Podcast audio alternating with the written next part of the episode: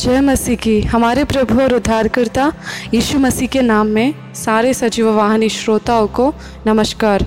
आज के दिन हमारे ध्यान करने का विषय परमेश्वर सर्वश्रेष्ठ देता है। हालेलुया। वचन आज के दिन जो हम परमेश्वर बोलना चाहता है, वो ये है कि वो जो कुछ भी हमें देता है, वो सर्वश्रेष्ठ है। और जो भी परमेश्वर हमें किसी भी चीज़ से आशीष करना चाहता है तो हमेशा सर्वश्रेष्ठ ही रहता है। हम कई बार छोटे छोटे चीज़ों से, हम सोचते हैं, ये मेरी ज़िंदगी के लिए काफ़ी है, मेरे मुँह के लिए ये बस है। करके हम अपने आप को बहुत ही नीचा समझते हैं।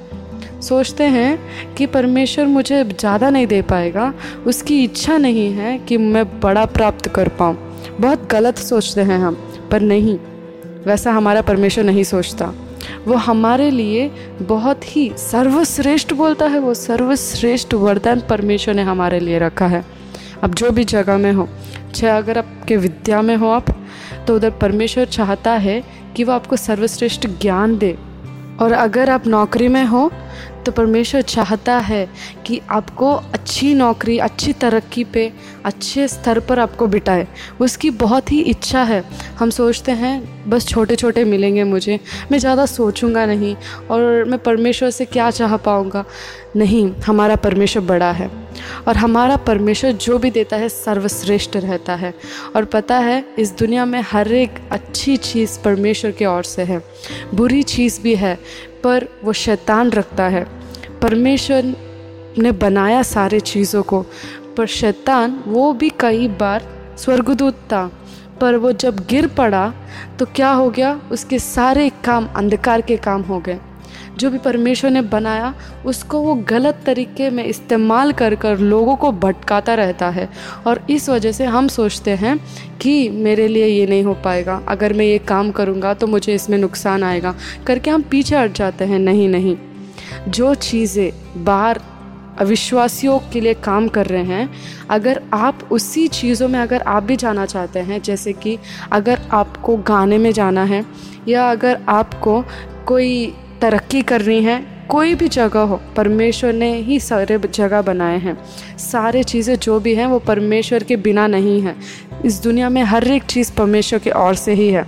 तो इस वजह से आप ये सोचिए और इसमें विश्वास करिए कि हर एक चीज़, सर्वश्रेष्ठ चीज़ परमेश्वर की ओर से। एक छोटा सा वचन देखेंगे हम।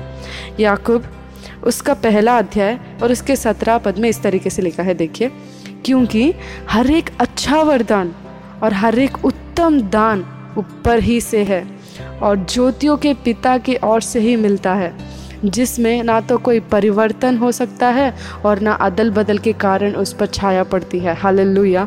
हमारा परमेश्वर ज्योतियों का पिता है, उसके ओर से ही मिलती है हर एक चीज़ वरदान।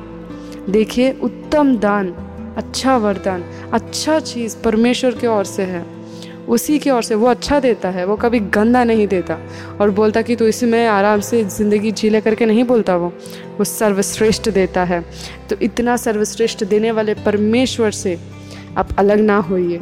अगर आपको कुछ अच्छा चाहिए या कोई उत्तम चीज़ चाहिए तो वो परमेश्वर की ओर से ही मिल पाएगा। और निश्चित परमेश्वर आपको देगा। उसमें तो कोई शक की बात नहीं है, क्योंकि परमेश्वर ने अपने बच्चों के लिए बहुत ही सर्वश्रेष्ठ तोहफा, सर्वश्रेष्ठ दान, और हम कई बार छोटे छोटे चीज़ों के लिए हम खुश हो जाते हैं। मैं ये नहीं बोलती कि आप परमेश्वर की महिमा ना करें। आप परमेश्वर की महिमा करिए हर एक चीज़ के लिए, पर ये मत समझिए कि मेरी ज़िंदगी यही है। छोटी सी ही है मेरी ज़िंदगी, ऐसा मत बोलिए, क्योंकि परमेश्वर हमेशा सर्वश्रेष्ठ देने की इच्छा रखता है और उससे ही हर एक सर्वश्रेष्ठ चीज़ या दान प्राप्त हो पाती है। तो आज के दिन परमेश्वर इस वचन को आशीष दे और आप सभी को अच्छा वरदान और हर एक उत्तम दान से आपको आशीष दे। आमेन।